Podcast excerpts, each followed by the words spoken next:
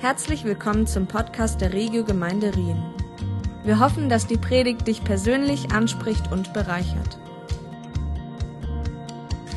Äh, Upside Down ist die Serie, in der ihr gerade drin seid. So ein bisschen der Gedanke, okay, Jesus ähm, hat alles so ein bisschen auf den Kopf gestellt, als er auf dieser Erde war, und zwar in vielerlei Hinsicht. Und äh, hört da, habt ihr schon die letzten Wochen viel dazu gehört und werdet noch in den nächsten Wochen dazu hören. Ich werde jetzt in der Serie jetzt nicht ganz, ganz tief einsteigen, aber zumindest dran kratzen, weil ich würde gern mit euch heute, das habe ich auf dem Herzen gehabt, über ein Geheimnis sprechen. Dreh dich doch mal zu deinem Sitzmacher und sag, uh, ein Geheimnis. Uh, ein Geheimnis. Ja. Wer von euch Wer von euch würde sagen, dass er super schlecht darin ist, Geheimnisse für sich zu behalten? Darf ich mal kurz fragen? Okay, eine Person ist ehrlich. okay, hier vorne auch zwei, drei. Ja, ja. sehr gut. Ähm, ich habe ich hab drei ganz, ganz, ganz süße Kids. Ich habe leider kein Foto von ihnen dabei. Ihr müsst es mir einfach glauben. Ähm, ähm, aber die sind super sweet. Allerdings haben die eine Schwäche. Sie können keine Geheimnisse für sich behalten. Absolut nicht. Also wirklich. Und es ist auch nicht böse, sondern sie sind einfach so begeistert von Sachen und sie teilen es einfach.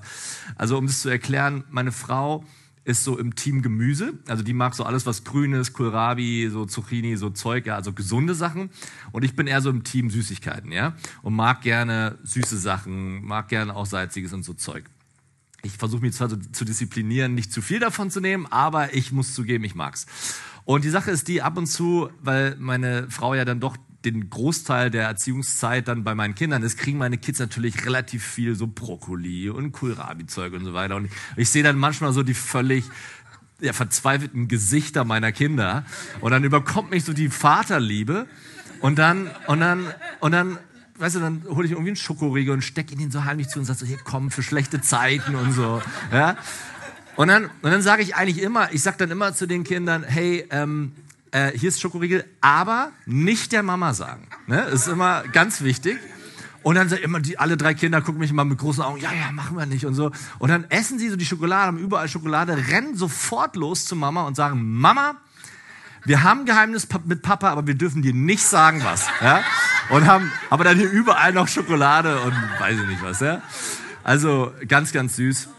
Ähm, genau, wir sind beim Thema Geheimnisse. Und zwar ist die Sache die, und das passt so upside down, ich glaube, Jesus hat, äh, es gibt etwas an der Person von Jesus, was ich sehr geheimnisvoll finde oder was ich sehr, ähm, ja, was mich einfach beschäftigt und was, glaube ich, uns alle beschäftigen darf, kann, soll, wie auch immer. Ähm, und das Spannende ist, dass wenn du Jesus anschaust, wenn du sein Leben anschaust, dann gibt es eine Tatsache über ihn, die die Menschen fasziniert, die mich absolut fasziniert. Und es ist die folgende Tatsache, dass Jesus einerseits objektiv betrachtet eine Art religiöser Leiter war. Ne? Also klar war er noch viel, viel mehr, aber so jetzt von außen betrachtet war Jesus ja, ich meine, er hat die größte Religion der Welt gegründet. Ja? Ich meine, es gibt über fast, fast zweieinhalb, drei Milliarden Christen auf dieser Erde. Er ist auf dieser Erde gewandelt, ja, vor 2000 Jahren und hat aus der Tora gelehrt. Er war ein Rabbi, er hat Menschen über Gott gelehrt und, und er, war, er war ein religiöser Anführer. Aber was, was mich so fasziniert an der Person von Jesus ist, dass er, obwohl er ein religiöser Anführer war, relativ wenig mit religiösen Menschen abgehangen hat. Sondern ein Großteil seiner Zeit hat er mit Menschen abgehangen, die man alles andere als klassisch religiös bezeichnet hätte. Und vor allen Dingen in der damaligen Zeit auch definitiv nicht die Kategorie von Menschen war, wo die Leute gesagt haben, oh, das sind jetzt hier die Heiligen, okay, das sind jetzt die wirklich, die wissen, wie es mit Gott läuft. Jesus war einfach ständig umgeben von Menschen, die überhaupt nicht so waren wie er. Und sie mochten ihn und er mochte sie irgendwie auch. Also das ist irgendwie so eine Tatsache, habt ihr auch nochmal schriftlich mitgebracht, so Menschen, die überhaupt nicht so waren wie Jesus, mochten Jesus und er mochte sie auch. Ich meine, wir wissen über Jesus, dass er, was sagst du? Er mochte sich. Oh. Weiß ich, da muss bei der Über, Über, Übersetzung ins Schweizerdeutsch muss da was schiefgelaufen sein. Ja, das, äh, also das soll eigentlich heißen, und er mochte sie auch. Ja? Ich nehme an, Jesus mag sich selber auch. Sehr gut. Ja, also da arbeiten wir nochmal dran. Aber auf jeden Fall, das ist so faszinierend, oder? Ich meine, Jesus wird beschrieben in der Bibel als vollkommen heilig, vollkommen schuldlos, vollkommen gut, vollkommen liebevoll. Und trotzdem war er von den teilweise kaputtesten Menschen, den damaligen Zeitraum schlimmsten Menschen permanent umgeben. Sie konnten einfach nicht die Finger von ihm lassen. Sie waren so fasziniert von ihm. Und die Frage ist ja die, macht es was mit uns? Ne? Äh, darf es was mit uns machen? Ich habe Angst, die nächste Folie hervorzurufen. Weil hier ist die Sache. Wir sind ja als Gemeinde, ja, wenn du Jesus nachvollziehst, sind wir, werden wir im Korintherbrief als der Leib Christi oder der Körper Christi bezeichnet. Wir sind sein Körper. Die Gemeinde ist sein Leib. Und das ist erstmal eine sperrige Bezeichnung dafür, dass wir die Hände und die Füße von Jesus sein sollen. Das heißt, wir repräsentieren Jesus. Man könnte auch sagen, das, was für Jesus individuell galt, soll für uns kollektiv gelten. Okay, das ist im Grunde das, was der Korintherbrief hier sagt. Und das darf natürlich schon auch was mit uns machen, weil die Frage ja die ist, okay, wenn für Jesus galt, dass er besonders beliebt war bei Menschen, die überhaupt nicht als heilig oder sinnlos oder was auch immer galten, keine typischen Kirchengänger waren offensichtlich oder Tempelgänger, wenn er offensichtlich so so verliebt war in die Zeit gerade mit diesen Menschen und gleichzeitig Menschen sich so angezogen gefühlt haben von ihm, was bedeutet das dann für uns als Gemeinde? Darf das was mit uns machen? Darf uns das herausfordern? Und mein Punkt ist der, und das greift ein bisschen in diese Upside-Down-Serie rein, ist der, dass ich glaube, dass der Punkt, warum Jesus so war, was, dieses Geheimnis, was ihn da umspielt hat, war die Art und Weise, wie er Menschen gesehen hat. Okay? Wie er auf Menschen geschaut hat, was er in Menschen gesehen hat, wie er sie betrachtet hat. Die Sache ist die, wir Menschen, wir haben Kategorien, wie wir Menschen sehen, oder? Also wir haben so, so, so Vorstellungen davon, ja, das sind jetzt die, die armen Menschen, ja, das sind die reichen Menschen, das sind hier die schlauen Menschen, ja, das sind die weniger schlauen. Jetzt ist so wie fies, dass ihr immer das Gute abkriegt und ihr immer das Schlechte, ne? Also ihr seid die, ja, es gibt die guten Menschen und die schlechten Menschen, ja. ja es gibt die guten Sänger und die anderen, ja. So, okay. Ähm, das ist irgendwie fies, weil die ganze Band da sitzt, ne? aber okay, okay. gut, egal. Ähm, anyways, also ihr versteht, worauf ich raus will. Ich glaube, wir haben Kategorien, in denen wir Menschen einordnen, oder? Ja, das sind die Schlauen, das sind die weniger Schlauen, das sind irgendwie, wir sagen auch so Sachen wie, das sind meine Leute, das sind nicht meine Leute, ja, so, die finde ich sympathisch, die finde ich unsympathisch. Und wir, wir, wir kategorisieren Menschen, ja, wir, wir, wir kategorisieren Menschen auch am Äußeren, wir, wir haben irgendwie eine Box, in die wir Menschen hineinpacken. Und das Spannende ist, dass Jesus offensichtlich dieses Boxspiel, dieses Kategoriespiel nicht mitgespielt hat. Jesus hat irgendwie die Menschen anders gesehen. Dieses Upside Down, seine Sicht auf Menschen war völlig anders, als das wir die Menschen damals Menschen gesehen haben. Und ich glaube auch völlig anders, als wie wir oftmals Menschen heute sehen. Und dieses Geheimnis möchte ich gerne mit euch heute entdecken. Wie hat Jesus Menschen gesehen? Weil ich glaube zutiefst, dass es ein ganz, ganz zentrales Geheimnis ist. Und wenn du mehr lernen kannst, zu sehen, wie Jesus sieht, glaube ich, dass es das Kraft und die, die, die Kraft und das Potenzial hat, dein Leben zu verändern. Ich glaube, du wirst nicht mehr derselbe sein, wenn du anfängst, Menschen anders zu sehen, anfängst, Menschen so zu sehen, wie Jesus sie tatsächlich sieht. Seid ihr da bereit für? Habt ihr Interesse daran, einmal hineinzuschauen, wie sieht Jesus eigentlich Menschen? Genau, ich hoffe, ihr habt daran Interesse, weil ich habe jetzt erstmal gerade nichts anderes vorbereitet. Okay. Okay. Ähm, lass uns reinschauen in Lukas Kapitel 15, Vers 1. Jesus war ständig umgeben von Zolleinnehmern und anderen Leuten, die als Sünder galten. Können wir immer innerlich das Wort ständig einkreiden? Wahnsinn, oder? Also übrigens, wenn du in, in Markus Evangelium solche schaust, da fängt, meine ich, jedes Kapitel fängt damit an, dass Jesus von einer Volksmenge umgeben war. Ständig waren Menschen um ihn herum. Und es waren Menschen, und darüber haben wir gerade gesprochen, die überhaupt nicht waren wie er. Da waren Leute wie Zolleinnehmer und Sünder. Und sie alle wollten ihn hören. Es ist übrigens witzig, dass hier in dem Text unterschieden wird zwischen Zolleinnehmer und Sünder. Hast du dir da mal Gedanken drüber gemacht? Das ist eigentlich spannend, weil du musst überlegen, die Sünder waren schon ziemlich übel. Ja, das waren schon die, die, wo du dachtest so, boah, also die willst du jetzt im Tempel da nicht sehen. Und das waren die Leute, die es wirklich, äh, wie sagt man, Ker äh, ähm, ähm, Dreck am Stecken hatten und die wirklich üble Sachen am Laufen hatten. Aber die Sünder dachten sich, aber wir sind wenigstens nicht so schlimm wie die Zolleinnehmer. Weil die Zolleinnehmer, das war die allerverhasstesten von allen, okay? Ich weiß nicht, wie viel du dich auskennst mit dem Kontext damals im ersten Jahrhundert, aber damals war ja Israel besetzt von Rom und Rom stellte jüdische, also israelitische Zöllner an, um, damit die ihre eigenen Leute abziehen sollten. Das war, wie Rom das handhabte, und zwar anhand dieser Zöllner.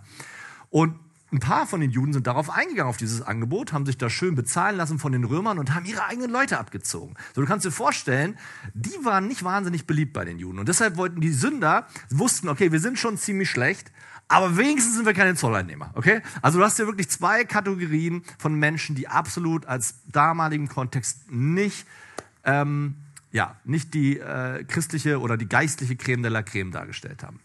Aber sie alle wollten ihn hören. Und dann heißt es weiter, dass da noch eine dritte Gruppe zugange war, nämlich die Pharisäer und Gesetzeslehrer.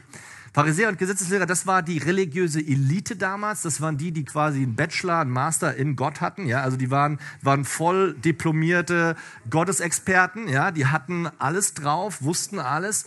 Und das war die absolute geistliche Elite.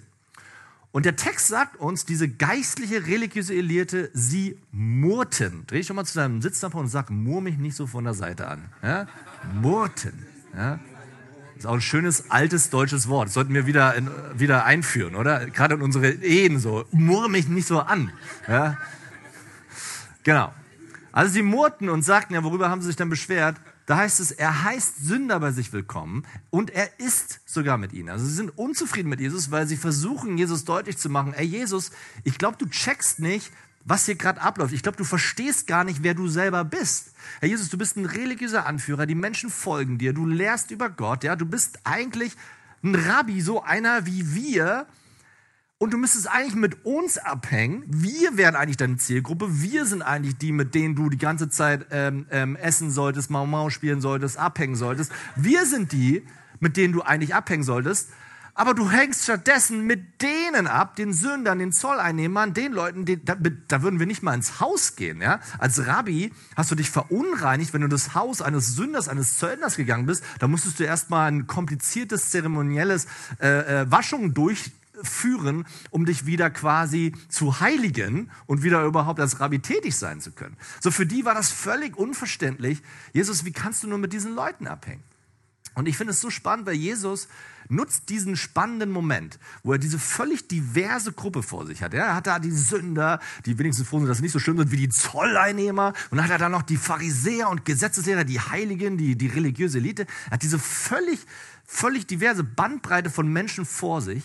Und er nutzt diesen Moment für einen Teaching-Moment, ja, für einen Lehrmoment, wo er den Menschen versucht zu erklären, hey, ihr denkt in den völlig falschen Kategorien. Liebe Pharisäer, liebe Pharisäer und, und, und Schriftgelehrten, ihr denkt in den falschen Kategorien.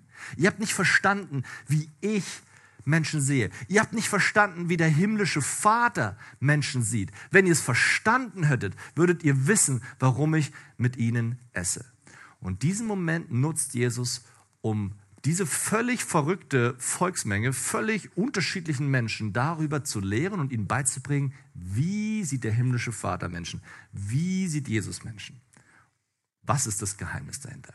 Und dann fängt er an, drei Gleichnisse zu erzählen, um genau das deutlich zu machen, wie er Menschen sieht. Und es sind drei super bekannte Gleichnisse. Eins vom verlorenen Schaf, eins vom verlorenen Taler und eins vom verlorenen Sohn.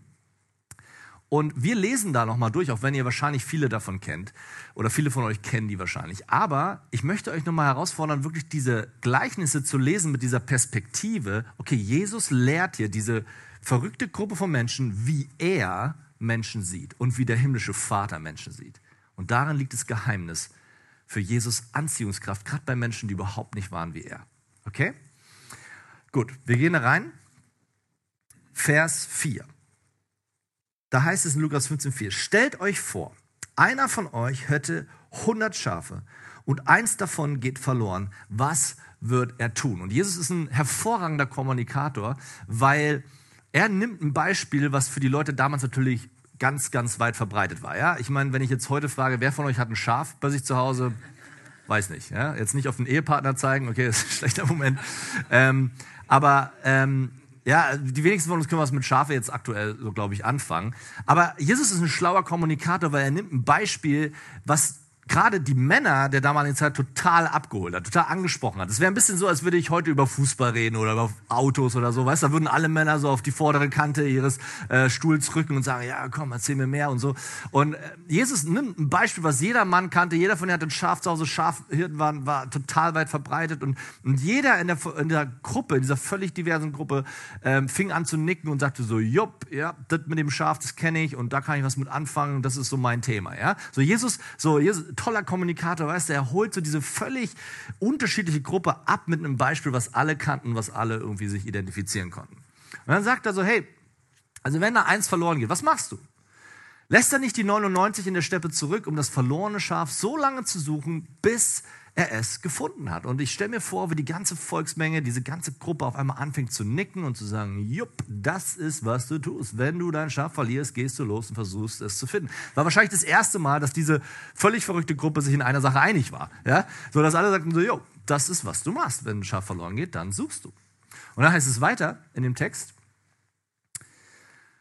wenn er es dann findet, nimmt er es voller Freude auf seine Schultern und trägt es nach Hause. Dort angekommen, ruft er seine Freunde und Nachbarn zusammen, freut euch mit mir, ich habe mein verlorenes Schaf wiedergefunden. Ja, und Jesus geht hier durch diese Emotion durch, die du verspürst, wenn du etwas verlierst, was dir wertvoll war und du plötzlich wiederfindest und dann deine Freunde einlädst, Nachbarn einlädst. Ich vermute, das war so hier so ein bisschen so eine geschichtliche, also so eine, so eine Übertreibung von Jesus, ja, um diese Emotion der Freude so ein bisschen hervorzubringen. Aber aber das ist das, was du tust.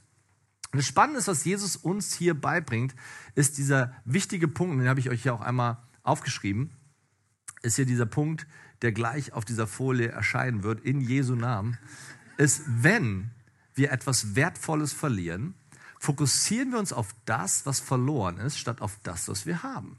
Okay, das ist das, was Jesus deutlich macht, weil da sind ja 99 andere Schafe. Aber wenn du etwas verlierst, was dir wertvoll ist, dann geht dein Fokus auf das eine, was verloren ist. Das ist, kannst du ganz einfach in Beispiele bringen, keine Ahnung, äh, Daniel, ne? wenn, wenn, wenn dich Katharina anruft und, und sagt so, hey Schatz, ähm, schlechte Nachrichten, ich habe unseren Ehering verloren. Aber keine Sorge, unseren Autoschlüssel habe ich noch. Was würdest du dann sagen? Ja, super, ja, super. Du würdest, wärst froh, wenn sie den wenigstens auch nicht verliert. Ja, okay, gut. Ähm, also merkst du so, okay, das macht keinen Sinn. Du würdest wahrscheinlich sagen, Schatz, das hilft mir gerade gar nicht, dass du noch die Autoschlüssel hast, wenn du unseren Ehering verloren hast. Oder lass uns das Beispiel noch krasser machen. Wer von euch hat Kinder und hat schon mal temporär eins seiner Kinder verloren? Darf ich mal kurz fragen? Okay, alle Eltern, jawohl. Jugendamt ist nicht da, ihr könnt ruhig die Arme hochhalten. Sehr gut. Genau, ich glaube, jedes Elternteil kann das irgendwie verstehen, hat das schon mal erlebt, dass du plötzlich, ist mir erst gestern wieder passiert, mein, mein Mittlerer, der Oscar, wir waren auf dem FES-Tag, ähm, weiß nicht, 3000 Leute ähm, und äh, alles voll und ich gucke mich um, auf einmal, ich sehe meinen Sohn nicht mehr. Und ich denke mir so, wo ist der? Und dann geht, und das ist ein ganz spannender Prozess bei Eltern, wenn plötzlich dein Kind verlierst oder nicht mehr weißt, wo es ist, auf einmal fängt es an, in dir so hochzusteigen, du versuchst noch cool zu bleiben am Anfang, also du machst noch so, Oscar, Oscar, ja, wo ist er denn so? Aber wenn du ihn so 60, 70 Sekunden nicht siehst oder eine Minute, zwei Minuten, fängst du an lauter zu werden. Oscar, Oscar, wo, ja, also du fängst an lauter zu werden, du fängst an hektischer zu werden, fängst an Leute mit zu involvieren. Hey, kannst du mal nach meinem Sohn gucken? Ja, und dann wirst du irgendwie panisch. Aber jetzt stell dir vor, ich hätte tatsächlich meinen Oscar verloren. Stell dir vor, wir hätten ihn nicht mehr wiedergefunden. Meine Frau wäre zu mir gekommen hätte gesagt, hey, Manuel, schlechte Nachrichten, wir haben Oscar verloren. Aber keine Sorge, wir haben noch Anton und Clara. Ich meine, darf ich fragen, wem würde das helfen? Also mir nicht. Ja.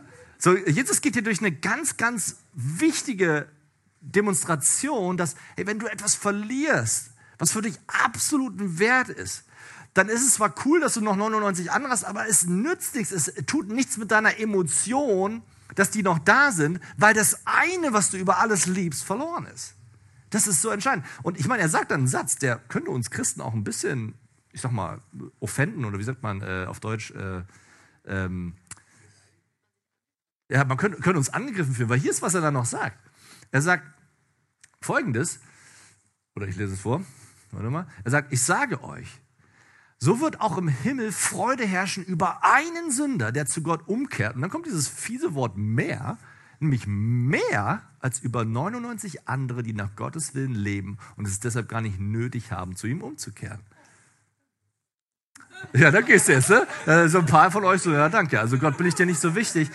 Ich glaube, es geht hier nicht um Wichtigkeiten, sondern es geht ich glaube, dieses Bild von dem verlorenen Kind oder von meinem verlorenen Sohn, wie ich es euch gerade beschrieben habe, ist, glaube ich, das, die Emotion, durch die Gott geht, als der Vater, der Schöpfer, der alle Menschen letztlich zur Kindschaft rufen möchte und alle Menschen letztlich in Beziehung stehen möchte. Und der Schmerz eines Vaters zu sehen, wenn ein Sohn oder eine Tochter davonläuft, wenn ein Sohn oder eine Tochter nicht da ist, eine Sohn oder Tochter verloren ist, das ist die Emotion, die Jesus hier beschreibt. Und du kannst dir vorstellen, die Volksmenge, die wird unruhig und die fangen an, sich zu denken, okay, worauf will er jetzt genau hinaus? Was soll das jetzt? Und die Sünder, die denken sich wahrscheinlich, krass, Gott hat irgendwie Interesse an uns, wussten wir gar nicht. Und die Pharisäer denken sich, Alter, Jesus, ernsthaft, du würdest uns gerade sagen, Gott freut sich mehr über die da hinten, über die Sünder und Zollnehmer, wenn die umkehren, als über uns, heilige Bachelor in Gott, ja, Habenden. Äh, was willst du uns hier sagen? Und bevor die Leute anfangen, mit Steinen zu werfen, fängt einfach Jesus an, das nächste Gleichnis zu erzählen. Und Jesus ist so ein wunderbarer Kommunikator, weil jetzt spricht er die Frauen an in der Volksmenge, weil er sagt Folgendes zu ihnen. Er sagt, oder nehmt einmal an, eine Frau hätte zehn Silbermünzen und würde eine verlieren. Worauf wir wahrscheinlich alle sagen würden, ja, so what, ich meine, wenn du 10 Euro hast, verlierst einen, klar, ist bitter, aber ist jetzt keine große Sache. Du musst verstehen, im damaligen Kontext, ähm, was die Bedeutung von diesen zehn Silbermünzen war. Von den zehn Silbermünzen ist der Kontext der, dass du als Frau, als unverheiratete Frau, hattest du ein Stirnband um deinen Kopf mit zehn Silberstücken dran. Und der Gedanke war, dass diese zehn Silberstücke als so eine Art Köder fungiert haben. Ja? Also der, der, der Punkt war so nach dem Motto, hey, schau mal, ich bin unverheiratet und übrigens, wenn du mich heiratest, kriegst du die hier noch mit dazu. Das war sozusagen der Deal, okay? Also für alle Singles hier im Raum äh, ist vielleicht eine Möglichkeit. Also äh, ja, versucht's doch mal. Ähm, Wäre doch mal spannend, ob es funktioniert. Schickt mir eine E-Mail, wenn es funktioniert hat. Genau, auf jeden Fall.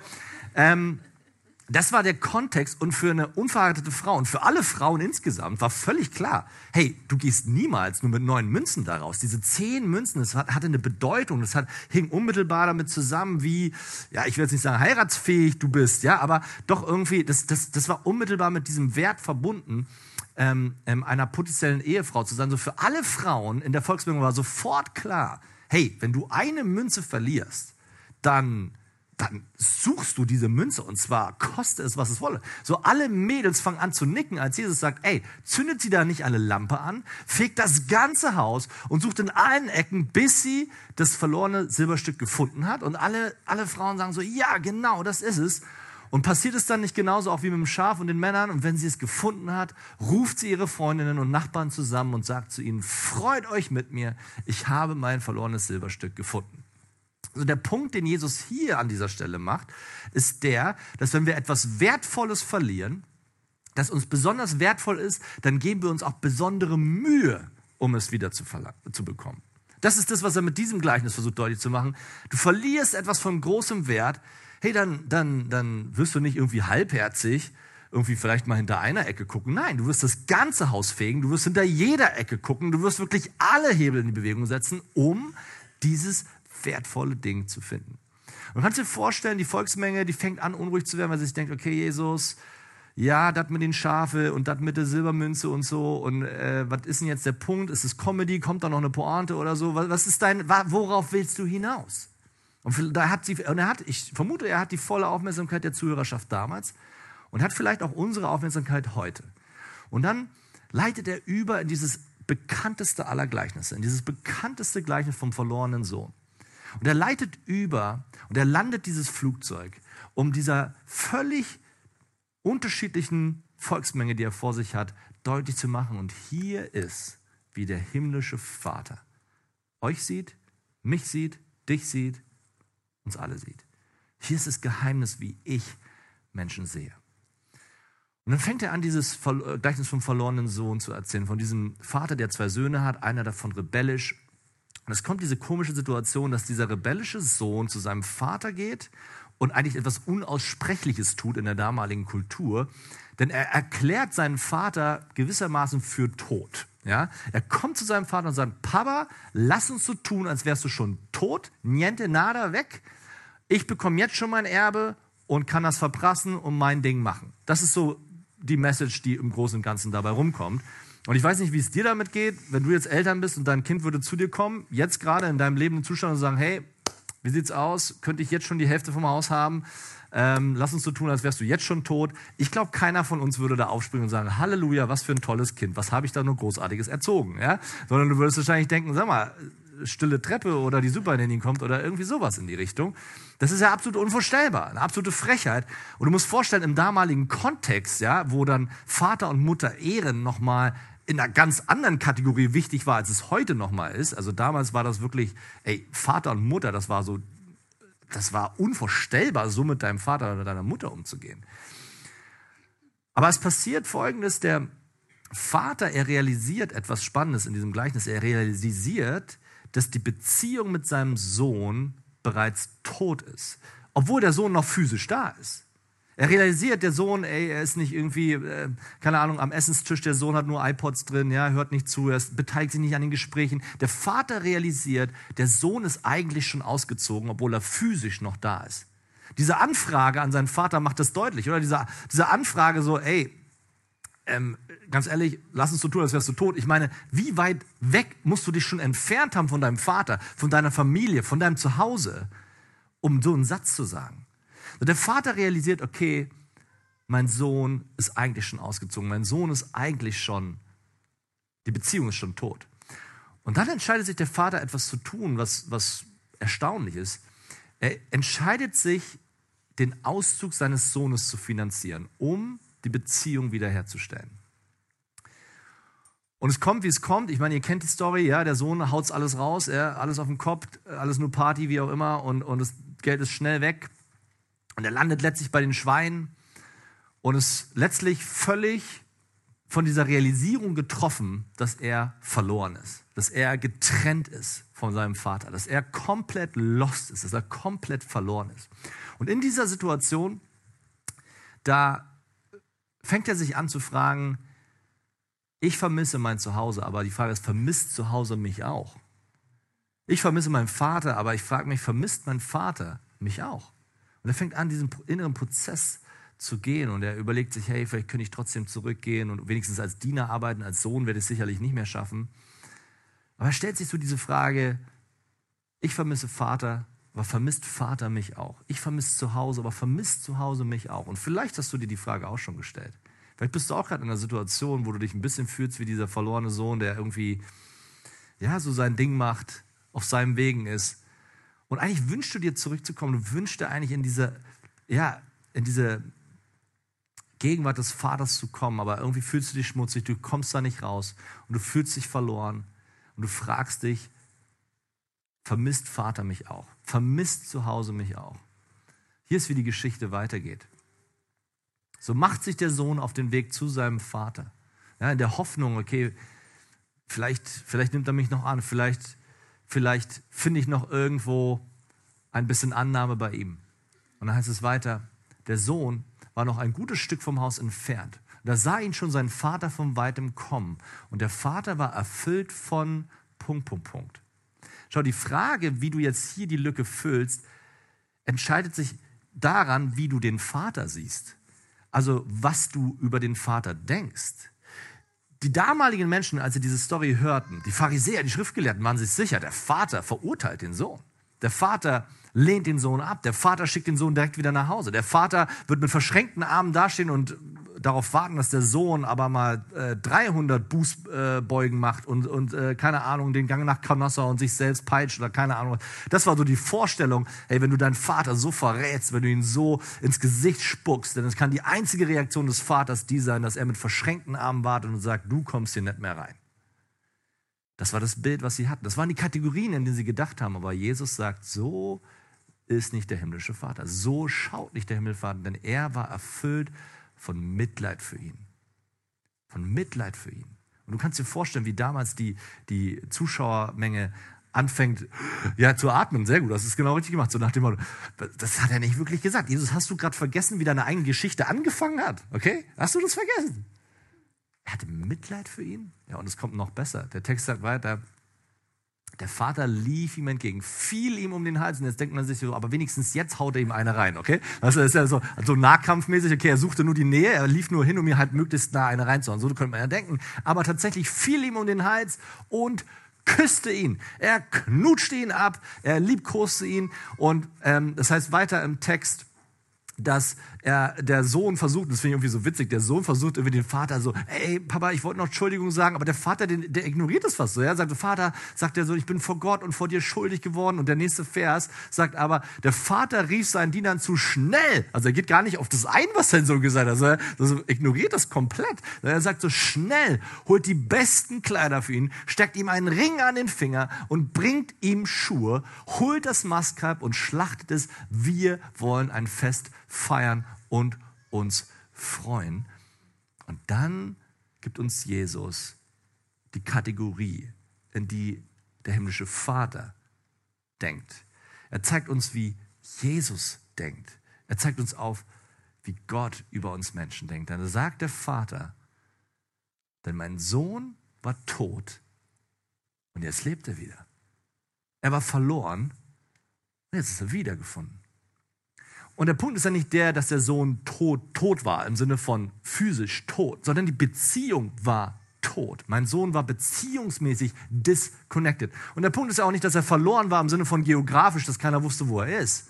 Sondern der Punkt war, er, er war verloren für den Vater. Die Beziehung war verloren. Da war etwas zerbrochen zwischen ihm und dem Vater. Und Jesus offenbart, wie er Menschen sieht. Nicht in klug, nicht klug, schön, unschön, sympathisch, unsympathisch, meine Leute, deine Leute. Das ist nicht die Kategorie, wie der himmlische Vater schaut. Das ist nicht, wie Jesus schaut. Das ist nicht, wie sein Herz tickt, sondern er sieht Menschen an und sagt, connected, disconnected. Beziehung, keine Beziehung. Das ist, wie er sieht. Das ist die Brille, mit der er schaut. Das ist das Herz des Vaters. Er schaut die ganze Zeit umher und sagt, connected, disconnected. Connected, disconnected.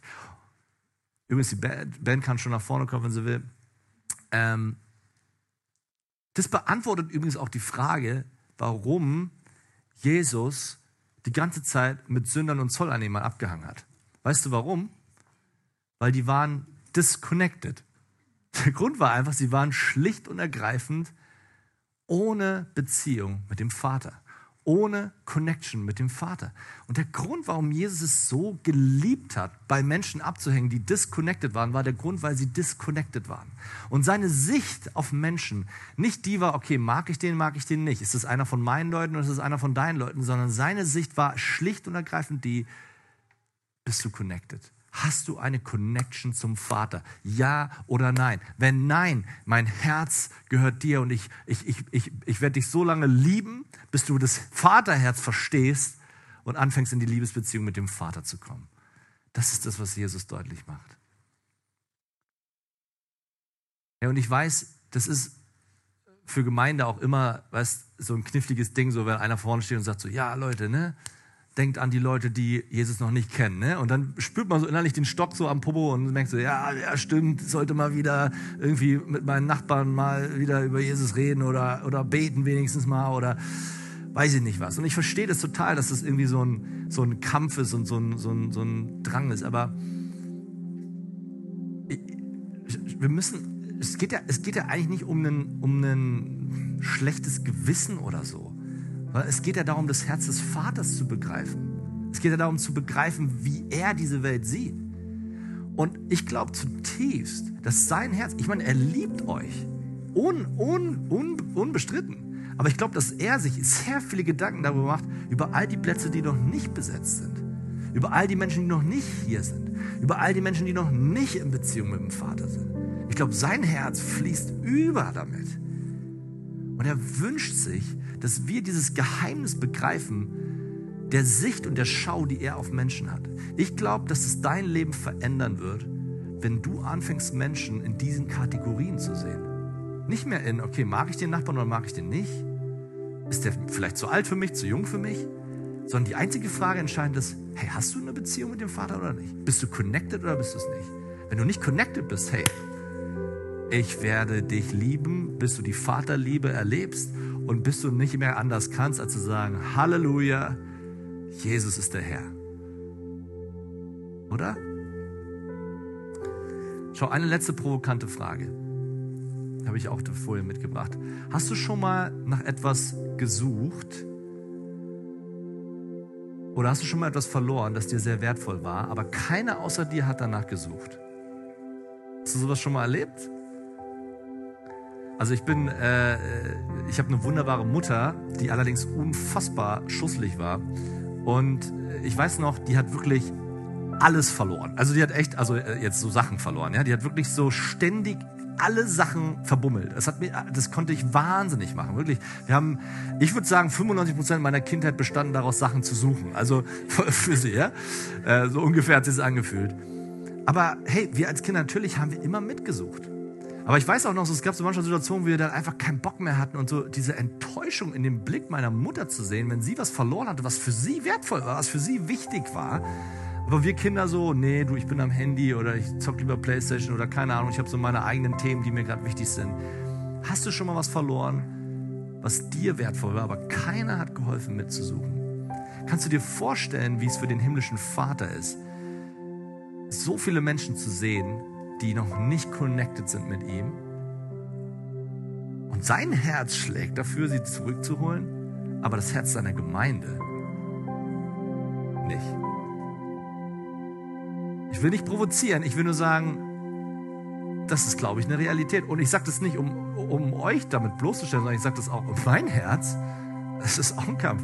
Und es ist auch nicht immer easy. Ey, wir waren jetzt, am Samstag waren wir wieder draußen äh, im Grüttpark, haben da mit Leuten gebetet und einfach eingeladen. Ey, ganz ehrlich, das ist auch nicht immer cool. also es ist auch nicht immer äh, schön. Ja? Also wir haben da auch richtige komische Gespräche. Also da, die erzählen ja teilweise einen vom, vom Wald und vom weiß ich nicht was. Das ist Wahnsinn. Und da gibt es auch viele, die überhaupt nicht offen sind. Aber es gibt dann doch immer wieder Leute, die auch offen sind, die Gott vorbereitet hat. Und es geht, glaube ich, nicht darum, Leute zu zwingen, oh, du musst jetzt, sondern Gott hat Menschen vorbereitet. Und die sind wie reife Früchte und und, und Gottes Geist hat sie vorbereitet und hat dich hineingestellt an den Arbeitsplatz, in deine Nachbarschaft, in der Schule oder wo auch immer du bist, um das, was Gott bereits vorbereitet hat, ja, zu, zu pflücken, zu ernten, zu wie auch immer. Und da mitzuwirken in ihm.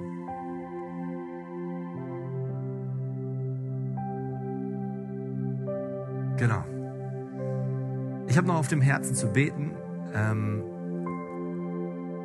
und zwar dafür, dass diese Aufgabe, das Vaterherz anderen Menschen zu offenbaren, ja nicht etwas ist, was du nur aus dir heraus tust, sondern was aus seiner Kraft und erfüllt von seiner Liebe geschehen darf.